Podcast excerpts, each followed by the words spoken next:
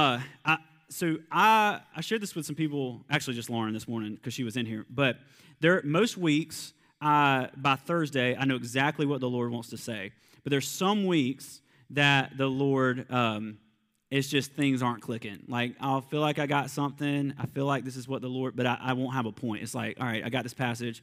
I know what you want to say, but like, why? You know what I'm saying? And typically the Lord's just really, really easy with that. But this week he was not until yesterday morning, and he does that I know because he knows if he gave it to me on Thursday, I would have two days to mess it up. I mean, if I'm being honest with you. And so, and sometimes I don't mess it up, but there's specific words that the Lord downloads that he knows you're not going to edit this if I give it to you on Saturday morning, so I'm going to wait and give it to you on Saturday morning. This is one of those. And um, so, I, so I have a message, but I, I want to start with something else um, that's going to lead into it. I feel like, and I, I started this last week, the Lord's bringing us out of a out of a Egypt, if you will, out of a slavery mentality and religion and tradition and whatever, and He's bringing us into a promised land. And the promised land is literally the promised land. It's all the promises the Lord gave Abraham, Abram, way back, is where um, the promised land is where all those are realized and fulfilled. Okay. So the Lord bringing us into something that I believe our forefathers and ancestors and all those prayed for and maybe never saw, but that we're going to get to see. But I, I, the Lord kind of, I read Joshua, I think, a piece of Joshua 1, but let me just, I want to read this this morning before we go into the rest. And this is in Joshua 3, and this is right before they go into the promised land. And, uh, and, and let me just read this. You don't have to turn there, just, just kind of receive this. Verse 1 Joshua was up bright and early the next morning that might be the verse that identifies me more than any other verse in the Bible. Joshua was up bright and early. That was written just about me, because that's, that's me every day. Joshua was up bright and early the next morning. They broke camp, and Joshua led the Israelites um, from Ai to the eastern bank of the Jordan. There, they set up camp and waited until they crossed over.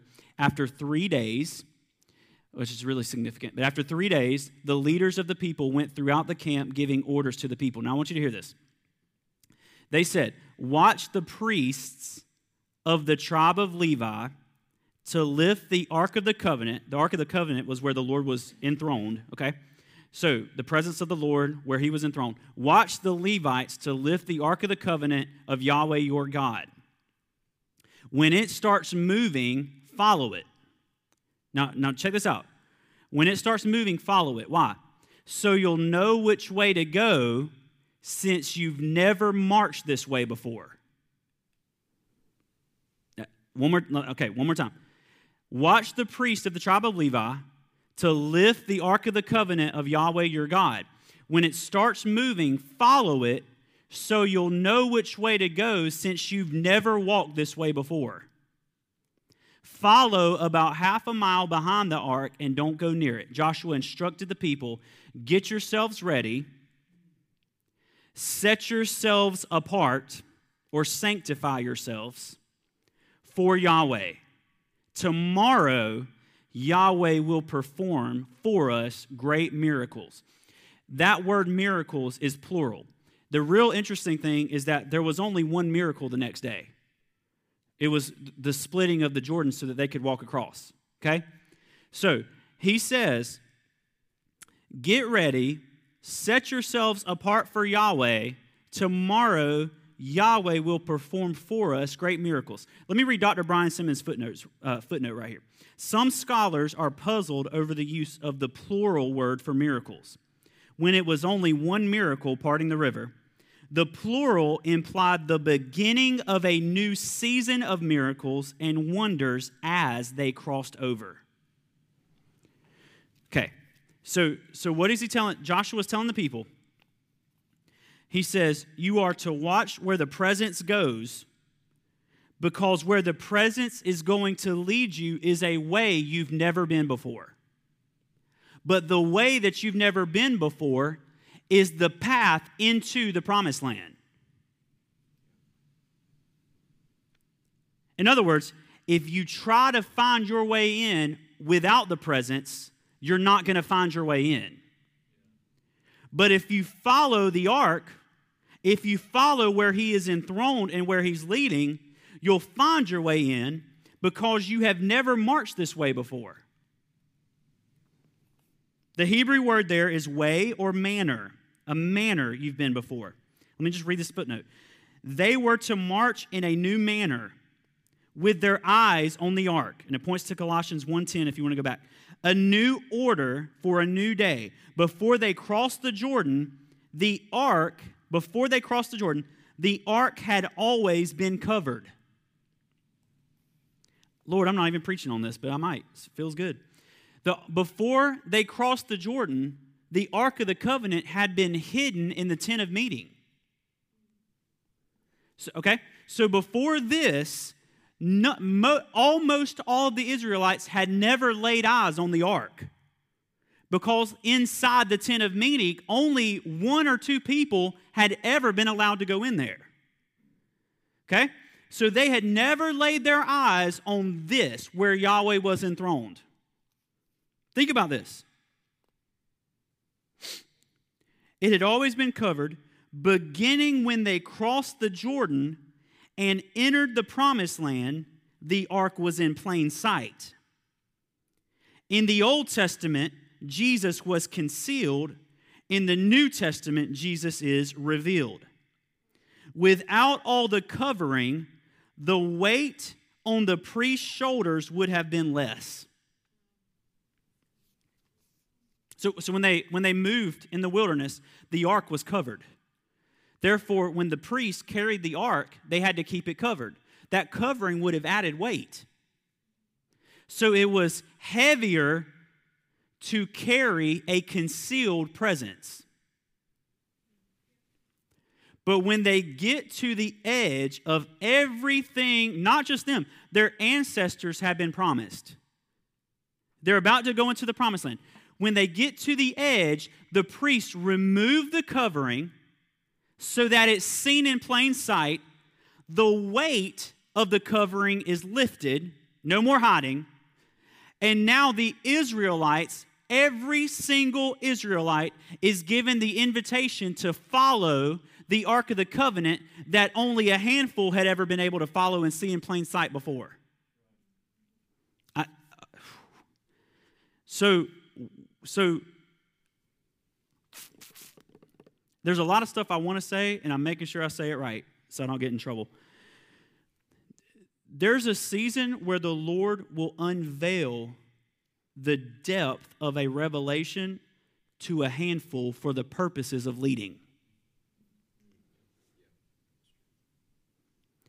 So, for the past couple of months, not just me, some of you too, but a handful have been seeing things that when I say no eye has seen, I mean no eye has seen. What the Lord's moving us into next, though, is what was once for a handful, now being for the whole congregation. For a season, it had to be for a handful because if he had uncovered the ark in the wilderness, because you remember what happened? Like the Ark of the Covenant was so holy, there's stories in the Old Testament where somebody would accidentally touch the ark and die. You know what I mean? Where I mean, like, so so you're talking about holy of holies situation. But now, because look what it says next. Joshua told the people, he struck them, Get yourselves ready. Set yourselves apart for Yahweh. Tomorrow, Yahweh per- will perform great miracles. What he said? He's saying, sanctify yourselves. He's saying, set yourself apart exclusively for Yahweh because now that the ark is uncovered, you're going to have to be in such a place that when it starts to lead you into the unknown, the presence and the sight of what you're seeing isn't going to destroy you like it would have in another season. So, so where we are right now, just prophetically, is on the edge. We're on the edge and, and gazing into the promised land of what Yahweh has promised us. And here's, you know what He promised me? Not the third great awakening, the last great awakening. Not the next one, the final one. This one ain't gonna end. And you know why it's not gonna end? Because this one isn't based on hellfire and brimstone.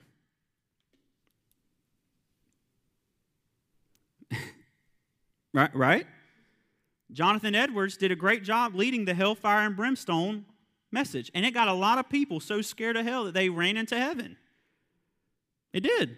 And we called it awakening. But this awakening can be described like this. Here we go. If I had to describe what we're about to go into, this is it. This is the life giving message that we heard him share, and it's still ringing in our ears, and we now repeat his words to you. God is pure light. You'll never even find a trace of darkness in him. Well, Josh, I wish you'd find another scripture. I'll find another scripture when we get this. And maybe even then I won't. This is what John says. He says, You want to know the gospel that we've heard? I know I'm doing uh, repeat. I'm a, that's okay. Do you know the me- this is the gospel that we heard him preach? Join this religion. No, here's the message God is pure light. You'll never find a trace of darkness or obscurity or distortion in him, ever. So, right? So, what we're going into is not the Lord telling us how dark we are and how dark the culture is. That was the first two great awakenings, and we see where we are now. That's not a dishonor, but it is to say we stop way short of what we were designed for. We've had two great awakenings, and we're more dead today than we were before the two great awakenings. I don't know if things were awakened. I think maybe some things were awakened that were never designed to be awakened. But this great awakening is not going to be determined by how much darkness we can find ourselves living in until we escape, but in how much light we can get to expose the darkness and turn it into light. So Joshua's on the edge. They're about to go into the promised land. Joshua in the Hebrew is the same name as Jesus. Jesus' name could be Joshua. Okay? Joshua, Jesus, same name in Hebrew. So Joshua is leading his people into the promised land, and he says three commands. You follow the ark, the presence, because it's leading in a way you've never been. Okay? You prepare yourselves and set yourself apart.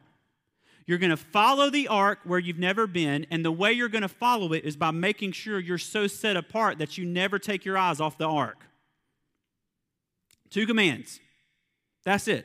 And then they watch the Jordan part. They go in, they walk around Jericho and scream, and everything comes crush, crum- crumbling down. They go in, inherit the land. They disobey God, and He still allows them to get in. You know, I mean, just like they see amazing things. But it started with the command you are to follow the ark so you will know which way to go because you've never marched this way before. Now, how does that sound familiar? Here's what Jesus came to say Jesus came, and this is the message that the Gospels say he preached. Before John writes, this is the message he actually intended for us to receive. The message was repent, for the kingdom of heaven is at hand. In other words, this thing, the incarnation, is about to lead you into a kingdom you've never tasted before. But the way you're going to do that is to repent. What does repent mean? Change how you think. Another way you could say that is to set yourself apart for Yahweh. Sanctify yourself. So it's the same story. But what we're, what we're finding out right now, what we're receiving, and if we'll have the grace, what we're going to start living in is not how do we get the Christian religion spread across the globe? It's how do we get the globe to realize that he died as them too?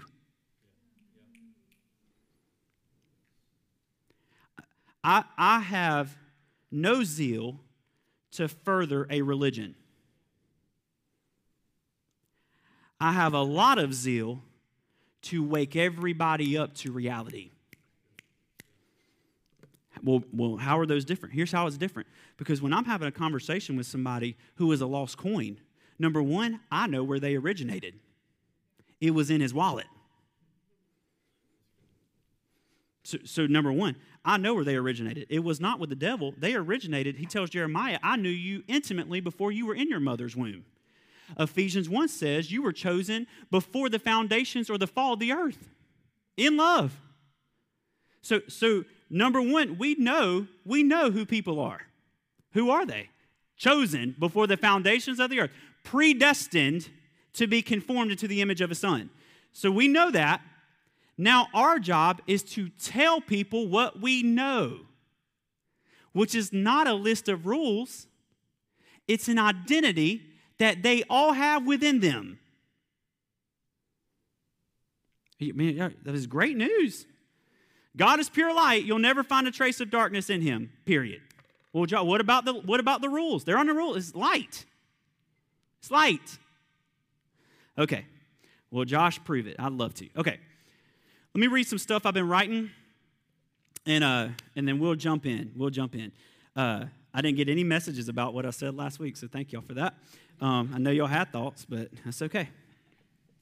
Um, you believe I was shocked? You know what's funny? I actually was listening to a, a theologian this week, um, and he, he said literally verbatim the same words I said. Like he was like, "You'd be shocked how many people in the South uh, can't are shocked that Jesus isn't Christian." I'm like, well, if you just read your Bible, you realize they weren't even called Christians till Acts. That was after he ascended. Of course he was. You know what I'm saying? Lord. But, you know, anyway. So, uh, so we, uh, uh I'm going to end up in, Lord, where am I going to end? John 10, John 9, John 9. I'm going to end up in John 9 because I love John. John 9. But before we get there, I'm going to just read. I've only got two pages of writing today. So, C.S. Lewis once said, uh, familiar quote, I believe in Christ as I believe that the sun has risen. Not only because I see it, but because by it I see everything else. Our journey lately, as Yahweh has been downloading this grand view of Him as light and love, can be described not only by us seeing Him more clearly, but by us seeing everything else more clearly. If all things exist through and for him, Colossians, it makes sense that as we see him correctly, we in turn see everything else correctly that exists through and for him that we're seeing correctly.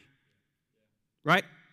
But what happens, or let me ask you this question what happens as we are exposed to the light? it reveals what was once dark. So let, let me use an analogy, and then I'm going to read the, sto- the actual story in John 9. But let me, let me just pitch you this analogy, this story. So let's say that you are in a pitch black, dark room with a paintbrush and some paint. Okay? Though because it's dark, you have no clue what colors you have. And you also have a large canvas. Over time, you would paint what you could best conjure up in the dark. You would feel around for familiarity, you would proceed cautiously, and you would have in your head about what you think it looks like. If it was a pitch black room and you're just painting, in your head, you would make about what you think this thing probably looks like. But then, in this story, let's say someone comes into the room and turns the lights on before you can start over on a canvas in full view with colors that you now vividly see, you must first face the poverty of what was painted in the dark. Inevitably, this painting is nothing like you envision and nothing like you know you could paint in the light. Y'all with me? But here's the catch. This is huge right here. In the dark, at least no one could see your painting, particularly you.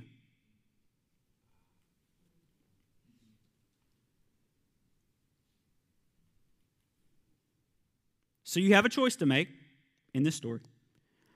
You could stay in the dark, where you'll never have to bring your canvas into view and you can hide. Or you can let Jesus turn on the lights and keep them on. You can stare the canvas down, convinced that it does not define who you are, and start over in the light for all to see who you really are. This is what we're walking through right now. That in the dark, what was painted in the dark is nasty looking. But at least nobody had to see it. Right now, Yahweh's walking in the room and flipping all the lights on. And as He is, myself, the primary one right now, we're having to make the choice do we want to stay in the light, stare at the canvas that I have painted for 25 years in the dark, in all of its ugliness, to the point that I could throw it away and paint something in the light that I was designed to paint? Or do I want to walk over to the light switch and flip it off? Because then at least I wouldn't have to stare at the canvas. This is where we are. Religion, I got to move this. Thank y'all for this. This has been amazing. Um, religion taught us to survive and live in the dark. Let me, let me, let me ex- expound on this. We, be, you ready for this? We believe death is our true salvation in religion, but we also believe that death is the enemy. What do you mean? Here's what we believe we believe we're not going to be whole and full and well and everything we were designed to be until we die and float away. But we also believe that that same death was defeated on a cross, and it was the enemy. So what we all, what we believe is our enemy, we subconsciously also believe is our salvation. So we're trying to get everybody, we're trying to get everybody to join our club so that when they die, they can be with him. Nobody's talking about the fact that we were never designed to be looking ahead to death. We were designed to be so convinced of our life here that we never die. So even when you take your last breath, before resurrection, by the way, adding that caveat, but before you take your last breath until you're put on hold, until you're resurrected, when you transition face to face with Jesus, it's as if you've been there since the very beginning before you took your last breath. That's what we were designed for. I guarantee you, when Paul was beheaded, I guarantee you, when he was staring at Jesus face to face, he was not shocked at what he was seeing. It was grander than he ever dreamed. But when he stared Jesus face to face, I guarantee you everything in him says, I know exactly what this is. Because Paul was not living his life to die, he was living his life because he inherited a life that death could not comprehend. So, so what we're doing is we're trying to get people to, into a religion so that when they die, they'll be full. But then on the way there, we're telling people that Jesus defeated death. And we wonder why. So, so your salvation is when you die. However, you're not going to die. Huh? You know what I'm saying? I mean, this is, it's unbelievable. Jesus is right now calling us out of the darkness of distorted identity and into the light of who we really are in Him. Do not allow the fact that you've become, or I've become, comfortable in hiding behind the veil of distortion or darkness cause you to short circuit or bail out on what Yahweh is doing in us right now. Do not let comfortability get you to the point where you bail out on what he's doing right now. Because if you can persevere, so Hebrew says, you need to persevere so that when you have done the will of God, you will receive what He has promised. That's what Hebrews 10 says. You need to persevere. He was telling them to persevere the fact that they might get shred apart by horses for believing this. I'm telling you to persevere because you might be a little uncomfortable for a season. Huh? Right? Man, th- you, you might have to change how you think about a few things. You need to persevere. Paul, uh, whoever wrote Hebrews, I believe it might have been Paul, but whoever wrote Hebrews is saying, no, you need to persevere. You might get ripped to shreds, literally. You might get boiled in boiling water until you die for this. But you need to persevere through that so that when you've done the will of God, you'll receive what He promised. I'm telling you, you need to persevere. Persevere through what? You might have to change a few things that you think about. He's not telling them you need to start tithing. Got my Lord. They, you know, they gave the whole, they sold the whole farm for it. That's not what he's telling them. We have to convince people to tithe today because we're doing the death thing. If you tithe, you'll store up treasure in a place that you're going to float away to one day. No, you know why you need to tithe? Because we need economics in this world so that the knowledge of the glory of the world can cover the earth as the waters cover the sea through you and I having the resources to do it. That's why. Why do you need to tithe to the church? Because we're trying to do cosmic transformation. you know what I mean? It's not so that you can be blessed. You will be blessed. Absolutely. But that's not why you give. That's not why I give. That's not why our church gives. Our church tithes. And the reason we tithe is not because we believe we're going to get rich out of it. It's, be, it's because we believe in other organizations and other churches that are spreading this across the globe, just like he's doing here. But religion taught us to live and survive in the dark as long as we possibly could, hoping we'd get out before we died in the dark.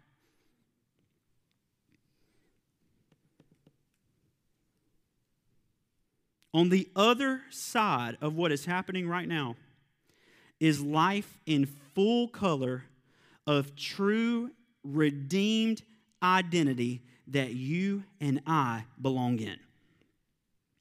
If we can stand in the light until all of our darkness and distortions are exposed, listen to this, we'll never again know what it means to be in Adam. Heaven and new creation can be described as this. You ready? So, how, if somebody asks me, what do you, how do you describe new creation in heaven? It's not pearly gates, not street. Those are going to be great. Streets of gold, awesome. If I had to describe heaven and new creation in one word and earth, what it's going to become, here's the word light. Light. On earth as it is in heaven. How many of you believe that one person in heaven right now is struggling with distorted identity? None. On earth as it is in heaven. Listen, I, like it's the miracles, amazing. All that stuff, amazing. That's you know that's what we're called to do. We are not called to do that until we're convinced that we are in the light and there's not a shred of darkness in us. Which is why we're not doing it right now. We're, not, we're not seeing this. We're, we're, we're seeing the sick healed, but we're not seeing it at the level we were designed to see it. And it's not because the Lord said, cessation. You know what I'm saying? That's not why. You know why? Unless a wineskin becomes new, I cannot pour out new wine because if it's an old wineskin, it'll burst and the wine will be ruined. Right? So if I poured out signs and wonders on the level that Jesus experienced right now on this, you know what they would do? Market it until they created a thousand megachurches. So what happened? So he's going to get us convinced of who we are, and then he's going to say, here's new wine. And we're not going to have to strive. We're not going to have to convince people. We're not going to have to do, you know, uh, uh, campaigns to get people to, to do what they're called to do or to be what they're called to be. We're, they're going to be that because such a light is being shed abroad from us that is causing every other darkness around us to become illegal to be there. I haven't hit John 9. Here we go. John 9. Y'all with me? Y'all there? 30 minutes. So hopefully you're there. all right. All right. Here we go. John 9, verse 1. Y'all good? Okay. Verse 1. As he went along, I'm just going to read the whole thing. As he went along, he saw a man, Jesus is he, saw a man blind from birth. His disciples asked him, Rabbi, who sinned, this man or his parents, that, uh, or his parents, that he was born blind? I'm reading the NIV.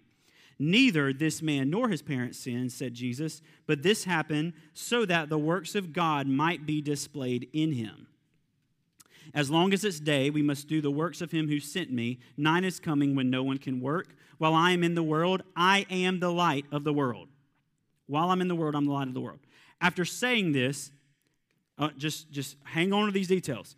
After saying this, he spit on the ground. He made some mud with the saliva, saliva and put it on the man's eyes. Go, he told them, and wash in the pool of Siloam. This word means sent. Lord, Lord, Lord, Lord, Lord, help me not chase a bunch of rabbits, but chase the ones that I need to. So the man went and washed and came home saying, The pool of Shalom, or uh, Siloam.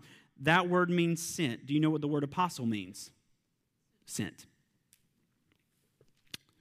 His neighbors and those who had formerly seen him begging asked, isn't this the same man who used to sit and beg? And some claimed that he was. Others said, No, he only looks like him.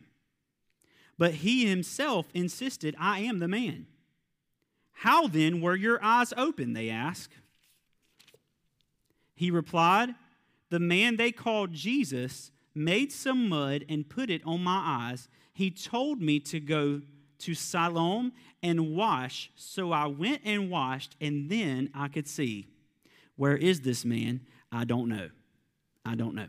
Now I'm going to switch over for this next part and read it in the Passion translation. So y'all can hang with me, but I'm just going to read this next part in here because it's way better. All right. John 9, verse 13. Verse 13.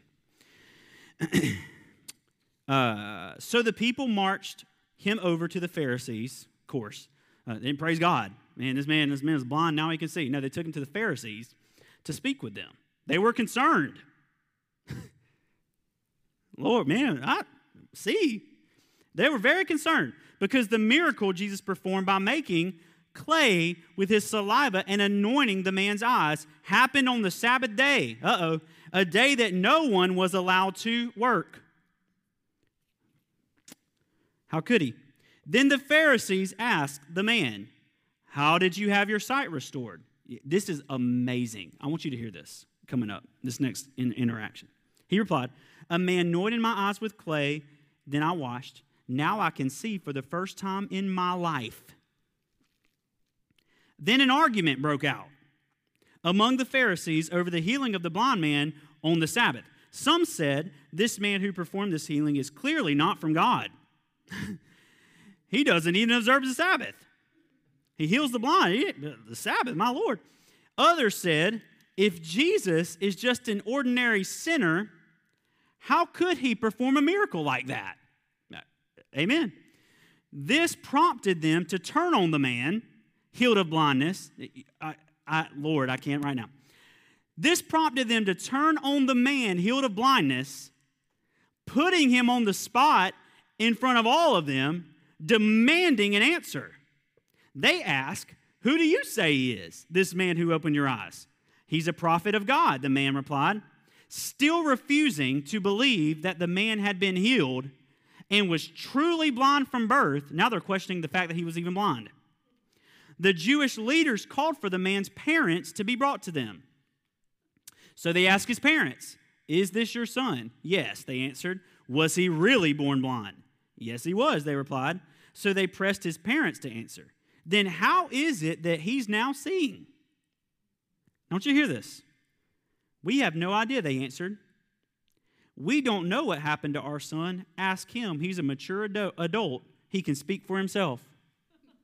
Now, that's funny, but listen to why they said this. Verse 22. The parents were obviously intimidated by the Jewish religious leaders, for they had already announced to the people that if anyone publicly confessed Jesus the Messiah, they would be excommunicated. That's why they told them, Ask him. He's a mature adult, he can speak for himself. I, I, I wonder how much legacy has been thrown to the wolves because generations have been afraid of religion's backlash.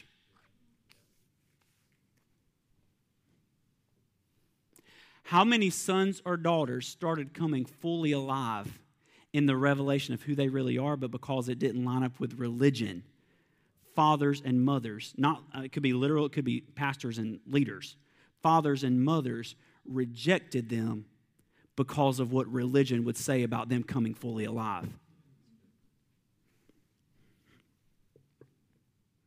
So once again, they summoned the man who was healed of blindness and said to them, said to him, excuse me, swear to God to tell us the truth. We know the man who healed you is a sinful man. Do you agree? Uh, Lord, check this out. I would give anything to be a fly on the wall in this. The healed man replied, I have no idea what kind of man he is. All I know is that I was blind and now I can see for the first time in my life. But what did he do to you? They asked. How did he heal you? The man responded, You ready for this? I told you once and you didn't listen to me. Why do you make me repeat it? Are you wanting to be his followers too? This is my dude. He said, I already told you. You, eh, are you want me to repeat it because you want to follow him too? Of course. this angered the Jewish leaders, and they heaped insults on him. Because what religion does. We can tell you, we can tell you are one of his followers. Now we know it. We are true followers of Moses. For we know that God spoke to Moses directly. But as for this one, we don't know where he's coming from. Well, what a surprise, the man said. You don't even know where he comes from, but he healed my eyes, and now I can see. We know that, Lord, we know that God doesn't listen to sinners, but only to godly people who do his will. Yet, who has ever heard of a man born blind that was healed and given his eyesight for the very first time? I tell you, if this man isn't from God, he wouldn't be able to heal me like he has. Some of the Jewish leaders were enraged and said, Just who do you think you are to lecture us? You were born a blind, filthy sinner, so they threw the man out in the street. Religion will always identify you by what you were when religion found you. I'm about to get in so much trouble because if you can be identified by what you were when they found you, you can be caged into the system, threatening to unveil what you were when they found you. How many anointed worship leaders have we brought into the religious system, but the way we threatened to keep them there was, I know who you are, or I know, I know what you've done?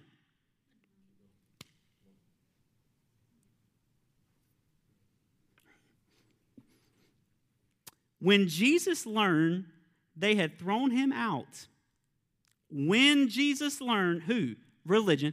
When Jesus learned they threw him out, he went to find him and he said, after he had been thrown out of religion, Do you believe in the Son of God? The man whose blind eyes were healed answered, Who is he, Master? Tell me so that I can place all my faith in him. Bad to the bone, right here. You ready? Jesus replied, You're looking right at him. He's speaking with you. It's me, the one in front of you now. Then the man threw himself at his feet and worshiped Jesus and said, Lord, I believe in you. Now, listen to this footnote right here. Although this man had never been able to read the scriptures because he was blind, he had faith in Jesus.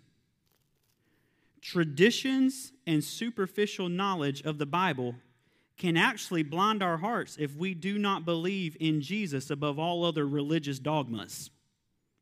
Many of those who knew the scriptures refused to believe. The religious scholars. The miracle of blind eyes opening is proof that God has come to us.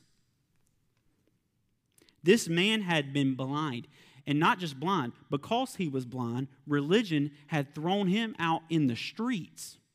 This man had never heard the gospel, whatever that was before Jesus came. This man had never heard the teaching of the Old Testament. This man had never read the scriptures. He couldn't see. So the man who had been on the fringes of this immediately recognizes the Son of God. Those who had spent their whole lives poring over the scriptures not only did not believe this man was the Son of God, they believed this man was a devil. Selah. So, what the Lord's doing in us is He's opening blind eyes, but as He does, the parts in us that have been works and works and works and works and works is going to start to say, This can't be it. All right, let me get to my, let me get to my notes. The man threw himself down, he worshiped. Some of the Pharisees, verse 40, let me just finish out. Some of the Pharisees were standing nearby, and they over, or let me back up, 39. Jesus said to the man, after he said, I believe in you, I have come to judge those who think they can see and make them blind. And for those who are blind, I've come to make them see. Some of the Pharisees that were standing by heard these words. They excuse me, interrupted Jesus and said, You mean to tell us that we're blind? Jesus told them, If you would acknowledge your blindness, then your sin, hamartia, formlessness, without form, then your sin would be removed. But now that you claim to see it, your sin remains with you, your formlessness. That this, this is unreal. The Pharisees hear this and they say, You mean to tell us we're blind? And he says, If you would acknowledge the fact that you're actually blind, I would open your eyes so you could see. But because you refuse to acknowledge what you really are, I can't do anything with what you really are because you're hidden to what you really are. He's saying, if you would acknowledge what you really are, which is blind, I could transform who you really are into who you really are, which is somebody that can see. But because you're living in the distortion or in the darkness or in sin, because you're living thinking that you're something that you're not, I can't do something with what you are because you won't acknowledge what you are not. Uh, all right, like Josh, what did you just say? Do you because we refuse to go into the light. Typically, we refuse to go into the light because we know what it will expose and we've become comfortable with what it will expose because that's the stuff we've been hiding in our whole lives. We've shown everybody the mask, but behind the mask is the parts of us that have hidden in the darkness. I'm speaking about me. I don't know about y'all. Maybe y'all are perfect, but that's me. So, what the Lord's doing is He's saying, let me take that mask and let me bring the real you out. On the other side of bringing the real us out is complete transformation and true identity. But in the process of Him bringing us out, it requires us to acknowledge the fact that we've been blind to things that we've said we weren't blind to. Amen, brother. All right, verse 2. Let me just go back. They saw this man's blindness, the disciples, as a result of sin.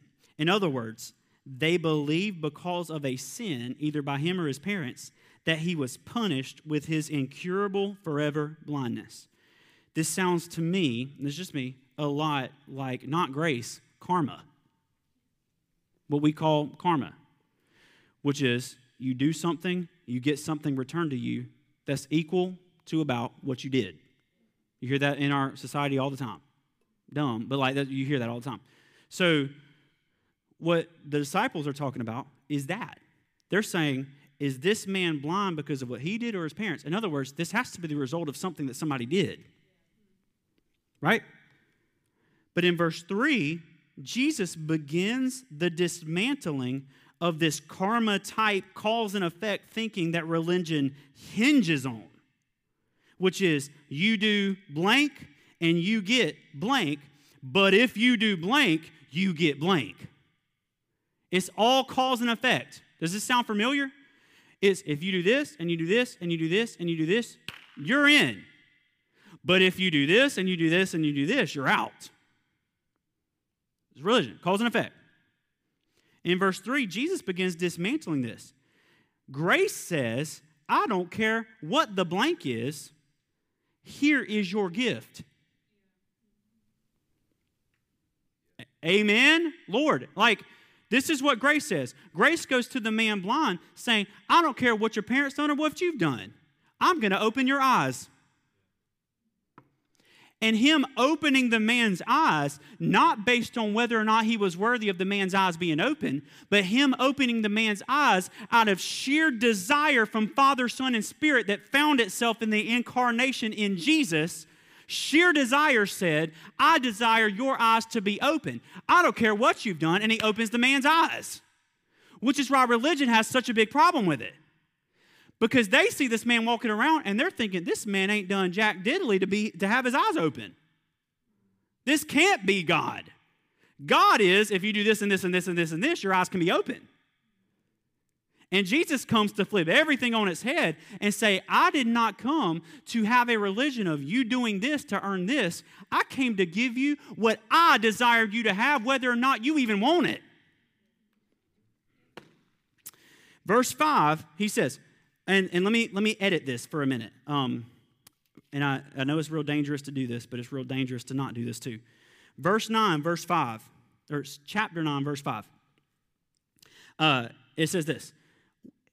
The NIV says, another translation, while I am in the world, I am the light of the world. Meh, wrong. Here's what the word while, while means. In the Greek, it's the word holton, holton in the Greek and it means whenever or specifically every time, not while. Okay? So in the Greek, in the Greek, the word or the action is repeated. That's what the Greek word is. So here's so it's not while I'm with you, I'm the light of the world. What it really is is every time I'm with you, I am the light of the world. That drastically changes the whole narrative. But but because we have come at this with a certain way of thinking, we've slid ideas in here that aren't even original. And I, I mean, like, I might be the only one that's exposing That's okay. If you read, while I am with you, I am the light of the world, here's how you process this. Oh, okay, Jesus was saying while he's with them, but then when he crucifies the resurrection, he's gone. So he's saying, while I'm with you, I'm the light of the world. What the Greek, what, what this verse is, what John wrote was not while Jesus is with you. John wrote, every single time Jesus is with you, he's the light of the world. That, that's for us today. If you read while, that places Jesus in 80, 20, 30, 40, whatever day, and us at a distance trying to create a bridge across this great chasm to get over there typically cause and effect religion. But if it's whenever or every time I'm with you, I'm the light of the world, it places Jesus right here and now. Amazing. Okay, thank you. So if you, you can go in there and just mark it, uh, this is what I do, mark it out and just write every time. And uh, watch everybody send you emails. Really fun. So, I'm the light of the world. This entire story, and I'm, that's the last, I'm not going to go through verse by verse. I just want to hit those couple of verses, and then my notes are done. this entire story is a story of Jesus changing the entire system built on hamartia, often sin, formlessness.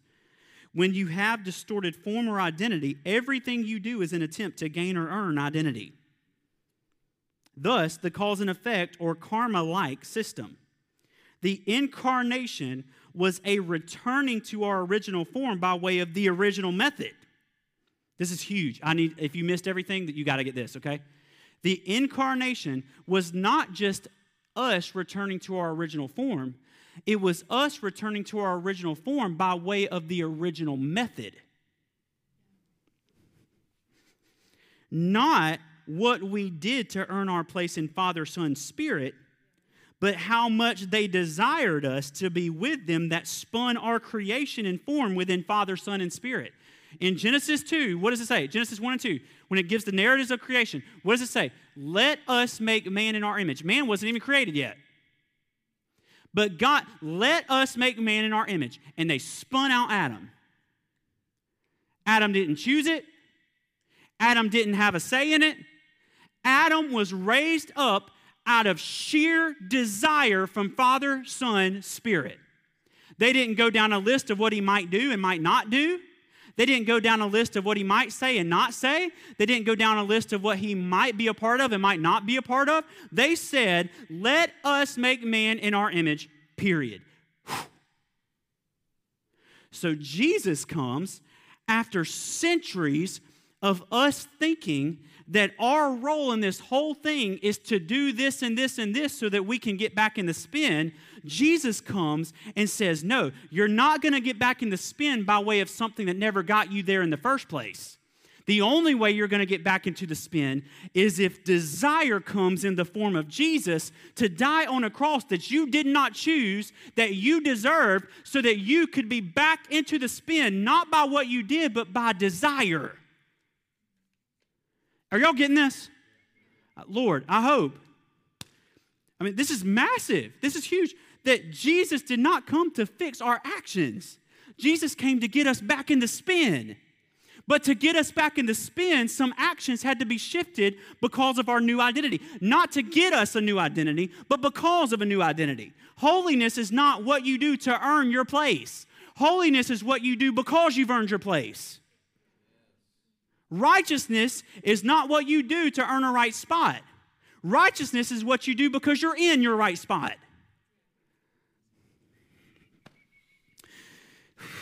Man.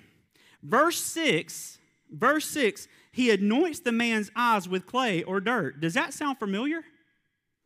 When is another place where we see the Lord taking dirt and creating something original? Where, where, where is it? Genesis 2. Jesus takes the dirt, he spits on it, places the dirt on the man's eyes. He's literally taking this man back to the beginning. And he's saying, Go and wash in the pool of what? Apostleship. Of being sent. The man washes, and when the dirt is removed, he can see for the first time in his life. The transition from blindness to being able to see was not what the man did. It was Jesus putting him back into his original place. I, am about to cry and explode at the same time. Starting in verse 8, all the way through the end, we see how the religious spirit reacts once our eyes are open to see in full color. Specifically, they believe that he was blind because he was a sinner. Jesus opened his eyes by way of seeing him for who he truly was a son. One more time, because y'all didn't hear that one. They believed he was blind because he was a sinner, because of what he did, which, by the way, he hadn't even done. They believed he was blind because of an action. Jesus opened his eyes by way of seeing him for who he truly was, which was son. Inclusion in the gospel is not a cause and effect inclusion. You do blank and you're included. No, it's a God desired inclusion that says, like Luke 15, he will get all his kids back at whatever the cost necessary, at whatever the redemption and forgiveness necessary. We sing songs like Scandal of Grace like, man, this is amazing. No, it's scandalous because we didn't do anything for it. And we cannot process this. This is why people are more comfortable doing the every Sunday, you know, uh, thing for 30 minutes. So, like, we're more comfortable doing that because at least we can keep our cause and effect thing. And you know what cause and effect religion really is? Control. I control this. What Jesus came was to introduce us to a identity where you don't have control. He does. And we can't make that transition. Because as long as I'm in control, I know exactly how this thing, I can choose my job, I can choose where I go, I can choose what I do, I can choose the people around me, and I can choose what part of ministry I want to be in, what part I don't want to be in. But if you're not in control, he gets to pick that, and guess what you get to do? Live life to the full. What, I mean, what a concept. You know what I'm saying? We'd rather live life in slavery but be in control than to live life in peace and an ever increasing government of Yahweh, but Jesus be in control. Take my weight, it's easy, and my burden is light. Nope, we'd rather keep our heavy load because at least we can learn how to carry it better. Like, the Lord doesn't want you to be stronger, the Lord wants you to be freer. That's just that's free, okay? That's free. Matthew 21. Let me just read this. Y'all good? All right. Tim and Hannah, I'm glad y'all are back. We're struggling for a couple weeks. Matthew 21. Let, let, me just let me just read, read this 28 through 31. Check this out. Amazing. He says, uh, uh, there was a, there's a debate, blah, blah, blah, blah. Um, then Jesus says, we, uh, they say, we don't know. Then neither will I tell you from where my power comes from to do these things. He replied. So then Jesus gives this parable of the two sons. And I want you to hear this. Jesus said to his critics, Tell me what you think of this parable. I want to do that one day. Like, y'all don't believe me? Just tell me what you think about this. There once was a man with two sons. The father came to the first and said, Son, I want you to go and work in a vineyard today. The son replied, I'd rather not. That can relate to just about everybody in our culture right now. I want you to go work. I'd rather not, you know? right? right? Get a job. All right. All right. Um, I mean, let that be a word right now. Some of y'all sitting at, sitting at home doing nothing. It's time to get a job. All right. on, right? Oh man, that government money's coming in hot. It won't for long. And it's coming in hot because it's mine. All right. Lord help us. This isn't political. All right. So the son replied, I'd rather not. But afterward, he deeply regretted what he said to his father, changed his mind, and decided to go to the vineyard. the father approached the second son. I want you to hear this and said, to, said the same thing to him. I want you to go work this vineyard. The son replied, Father, I will go and do as you said. But he never did, and he didn't go to the vineyard. Tell me now, Jesus said, which of these two sons did the will of his father? They answered, the first one. Jesus said, You're right. For many sinners, tax collectors, and prostitutes are going into God's kingdom realm ahead of you.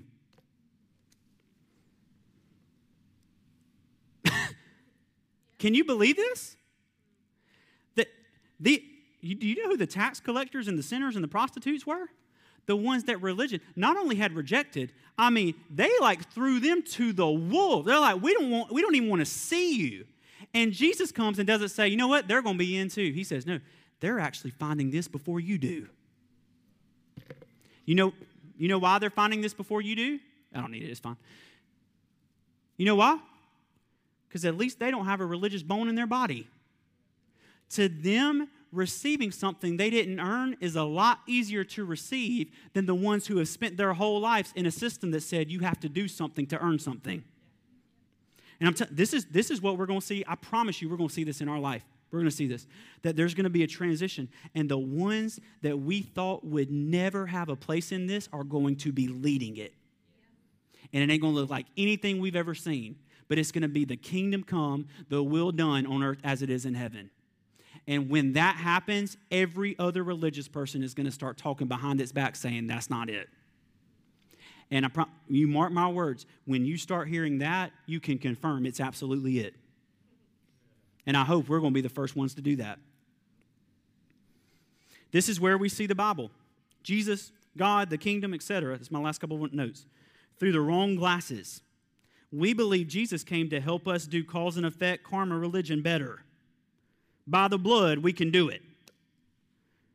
That it was impossible for us to work our way in before in the Old Testament, but Jesus came to make work a little bit easier by his blood so that we'd have better odds of doing the right things enough to earn our ticket in the sky.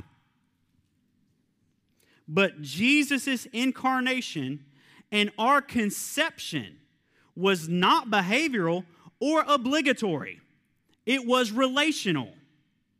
Jesus becoming sin, as Paul says in 2 Corinthians, Jesus becoming sin, formlessness, us, on our behalf wasn't so we could act better. It was so that he could have us relationally forever once again, with emphasis on once again. This isn't something new. People aren't being invited into a life that's brand new to them.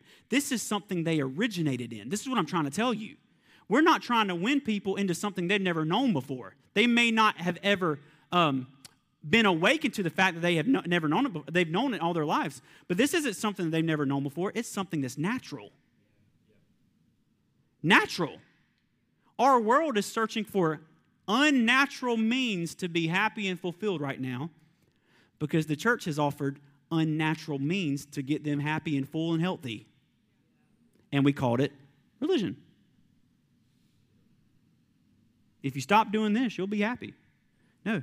If you'll believe that you are what he says you are, no matter how much the insides of you kick back against it, you'll be happy.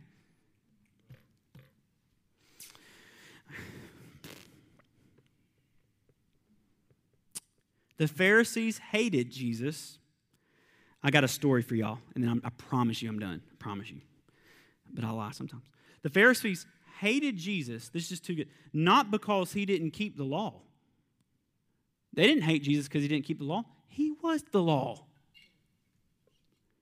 The Word made flesh and dwelt among us, in us, not among us, in us.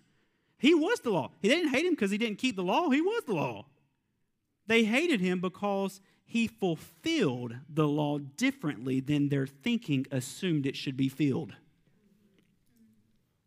To them, everything was about what you do, doing all the right things. Jesus came to show us it was not about you doing the right things to please the big man upstairs. It was about God's decision to be in relationship with us. This, this story comes right after, in John 9, it comes right after John 8, where Jesus forgives the adulterous woman. You know that one? He who's without sin cast the first stone. That's in John 8. And then he says he's the light, the light of the world. Then he gets accused by the Pharisees, of course, of being demon possessed. And then John 9 comes in. This is major, so don't miss this. Friday morning, Friday morning, this whisper is the one that I heard. You ready? And this is where we're going to end. Matt, you can, you can go ahead and come up here. Um, Matt's been doing awesome leading worship. Like, have y'all just like, he's just been doing amazing. So I'm super thankful for you, Matt. Um, but Friday morning, the Lord whispered this to me, and I, I just want to share this. It has, and I, I pray, Holy Spirit, just let us let us process this correctly. It has never been about rule keeping or score keeping, where you must work to get a good enough score to win the game of life. It has always been about relationship. But here's the thing not of our choosing, but of His. That is, that is massive. The incarnation was God's eternal yes to us in relationship and God's eternal no to darkness that once stood in between us and Him in relationship. That's what it was. The incarnation. I need you to understand this that it was not ever about, it was always about relationship. I don't think we struggle with that. It was always about relationship. Here's the part I think we struggle with relationship, not of our choosing, of His choosing. We, we think we don't access it unless we choose it. He's telling us, you access it because I chose it. This, I don't, listen, I, the Lord's saying, I want you to choose it. Absolutely. But just so we're clear, this is not because of what you chose. This is because what we chose. Before the foundations of the earth, in love, we chose you. That's what Paul says. Romans, uh, Ephesians 1, I read it last week. You were chosen before the foundation of the earth. What does that mean? So that I have a great calling? No, you were chosen. You were marked to be His before the foundations of the earth. And the incarnation was Him coming to make sure that we did nothing to mess, not with what we desired, but with what He desired, which is you and me and all of us together in the spin of Father, Son, and Spirit from now into eternity, no matter what we do, no matter how far we run, no matter how much we reject it, He chose it, not us. That is the gospel. It's not you choose this and you get this. It's He chose this and it is finished. Man, this is so good. Veda, let me, let me just give you an analogy of this. Veda did not choose to be born.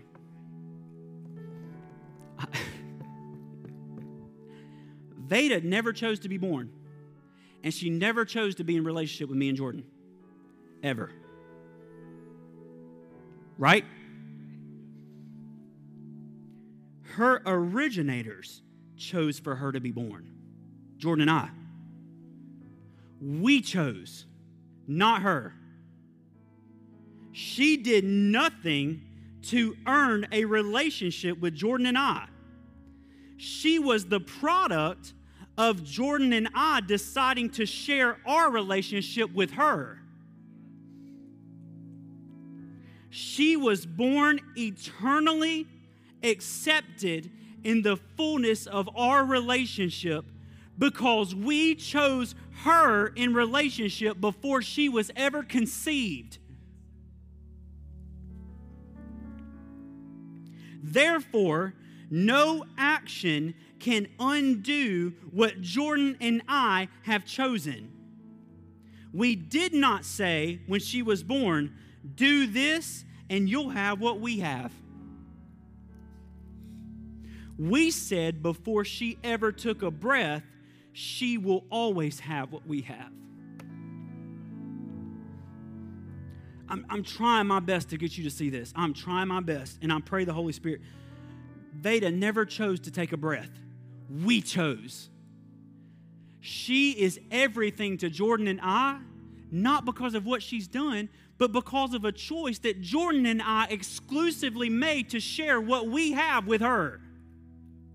She, now, when we look at our life, it's not Jordan and I, it's Jordan, I, and Veda. Not because she ever chose it, but because we chose to make space for her to be involved in that. She could never lose it. She could cuss me out and spit in my face and slap me in the face and run. And you know what she would always be for eternity? My daughter. I know that's not what religion taught us. That's the point. Religion taught us that this was all on us. Jesus, his whole life, and the apostles. Remember, the man went and washed in the pool of apostleship. So the Lord sends apostles into our lives so that we can make sure we are washed in originality. This is why it is dangerous for us to dishonor those the Lord has sent to guide us into truth. Dangerous. Because the Lord's calling us to be washed in the revelation that can only come by way of an apostle that's been washed before you. But he goes and washes, he comes out and he can see the whole story. Religion saying, How did this man see? He's never done anything. Jesus is saying, This man can see because I chose for him to see. I don't care what he's done. I know what he's done. And I still chose to open his eyes. How does this change the people around us that we thought there was no hope for?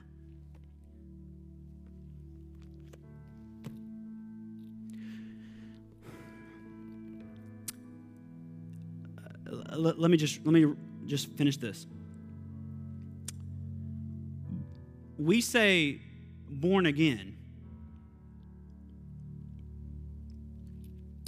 First off, is born again is not even right. It's born from above or born from origin. I like that's my favorite one. Born from origin. But we say us being born again, repent for the kingdom of heaven. He tells Nicodemus, you must be born from origin. Okay? Being born again is not something that we can do, but something our originator has done. Remember, remember the story of Veda. Veda didn't choose to be born. We chose for her to be born. Nicodemus, you must be born again. And you know what he has in his mind? Not Nicodemus doing a set of rules. The cross. What does he say? You ready? What does he say at the cross? This is my last part. What does he say at the cross? Paul says he became sin. He who knew no sin became sin. Jesus right before he gives up his spirit, right before he dies, he says, he says, it is finished and dies. When Jesus died, Jesus was finished for three days. Okay? It is finished is connecting who Jesus is to that which is finished because he dies right after. You with me? So Jesus is telling them what's happening and then it happens. It is finished. He is finished. What does Paul say he is? Sin. What is sin? Hamartia, formlessness, without form. It is finished, and he dies.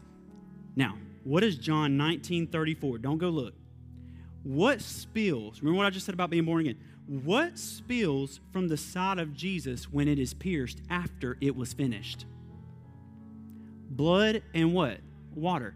Now, let me ask you any nurses in the room, or maybe people that know this, what pours from a womb after a baby is born?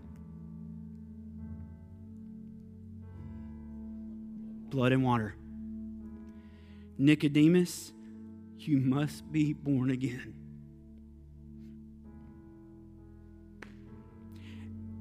God forgive us for ever making that about a sinner's prayer. I, you know what I'm saying? Forgive us for ever making that about a stinking sinner's prayer. That we got to get people to repeat so that they can join our club called Christianity. No, what Jesus did on the cross was a lot more than give us access to a particular prayer. What Jesus did on the cross was birth us again from origin. What was finished? That which kept us from origin sin. I mean, this is the gospel. This is what the early church taught. This is what your Bible reads. If you'll see it, this is what it says. Ephesians 1, that's what Colossians 1 means. That's what Romans means. That's what Hebrews means. That's what 1st and 2nd Thessalonians. All of it is talking about Jesus coming to do something much more than create a religion. They had religion, and it was strict. So if that's what he came to do, they already had it. He wasn't coming to give them another set of rules. He was coming to give them what the rules never could. What they were that he knew intimately before their mother's womb. Which is why when he's on the cross, he even looks at the Pharisees that he has argued with and confronted and done all this his whole ministry. And he looks at those after all this other stuff, after the prostitutes, after the sin. What does he say? I just read it. He says, Prostitutes, tax collectors, and sinners are getting in before you do. That does not mean they're not going to get in too. He just says they're getting in before you do. So he finishes the whole thing by looking at them. And he says, Father, forgive them. They didn't know.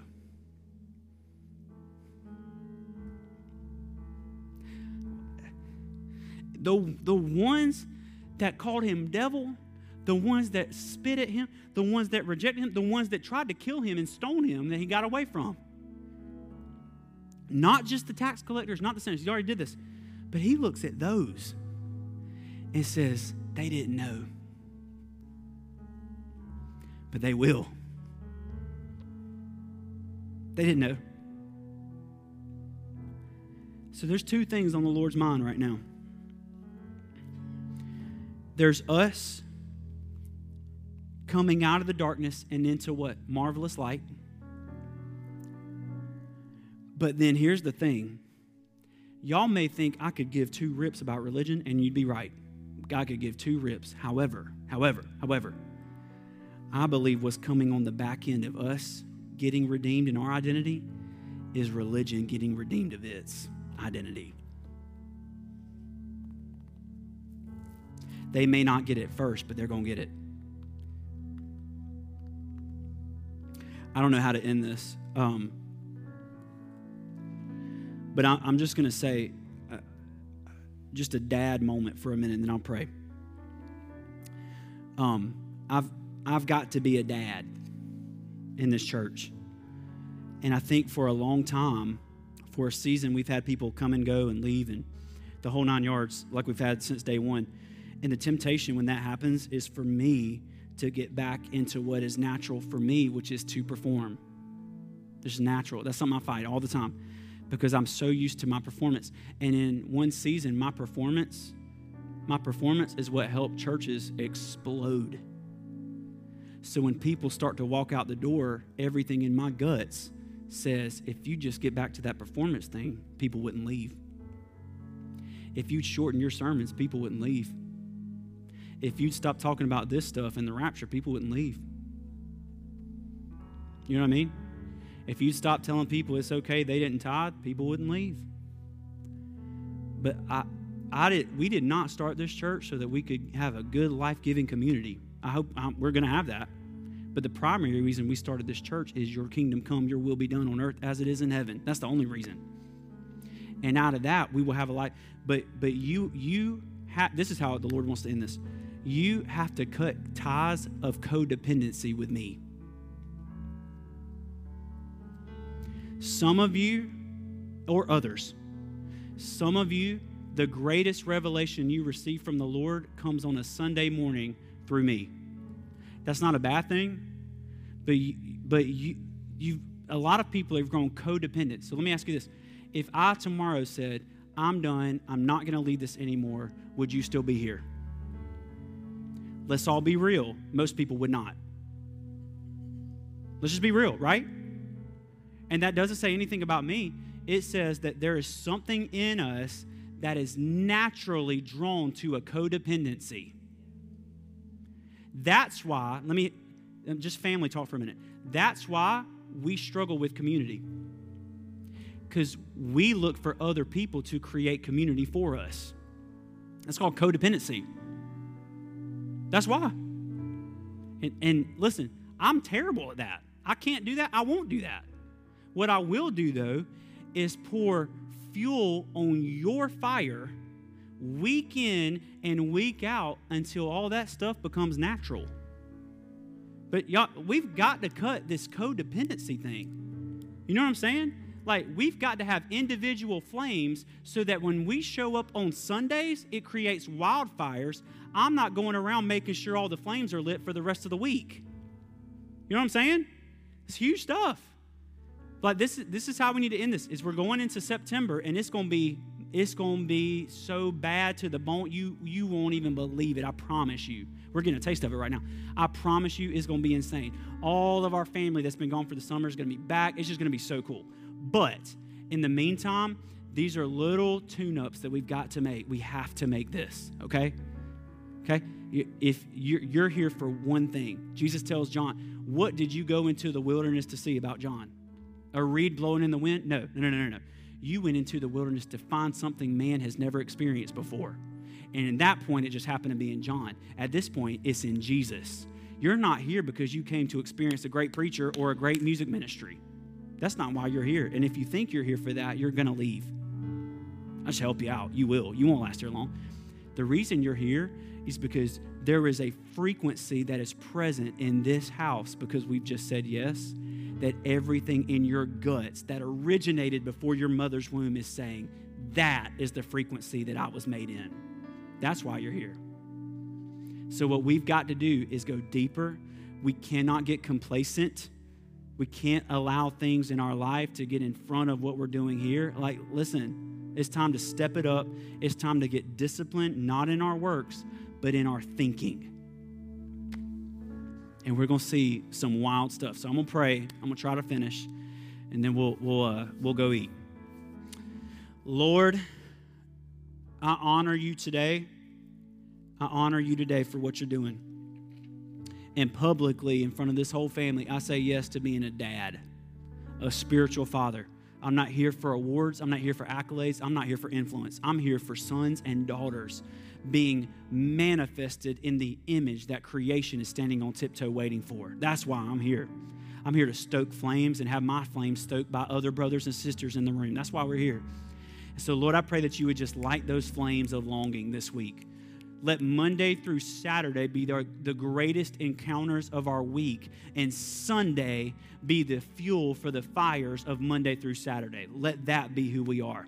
Let us take these seeds that we talked about today home and watch them grow. We don't know how they grow, we don't know how they're maturing, but we know that they're growing because it's producing something in our inner garden that we did not know existed before. Let that begin to happen in us as we take these seeds home. I thank you for this family. I thank you for a family that's willing to say yes to the one thing. The one thing. And as we say yes to that, all other desires begin to be fulfilled in the one thing. So we love you and honor you in your name. I pray for salvation. Salvation. Now that we're starting to see what salvation really is, I pray that we'll start to see that salvation because, Lord, the fruit that's going to flow from us knowing the identity of every human being on planet Earth is going to be insane. And so we say yes and thank you for it in advance. It's in your name that we pray. Amen.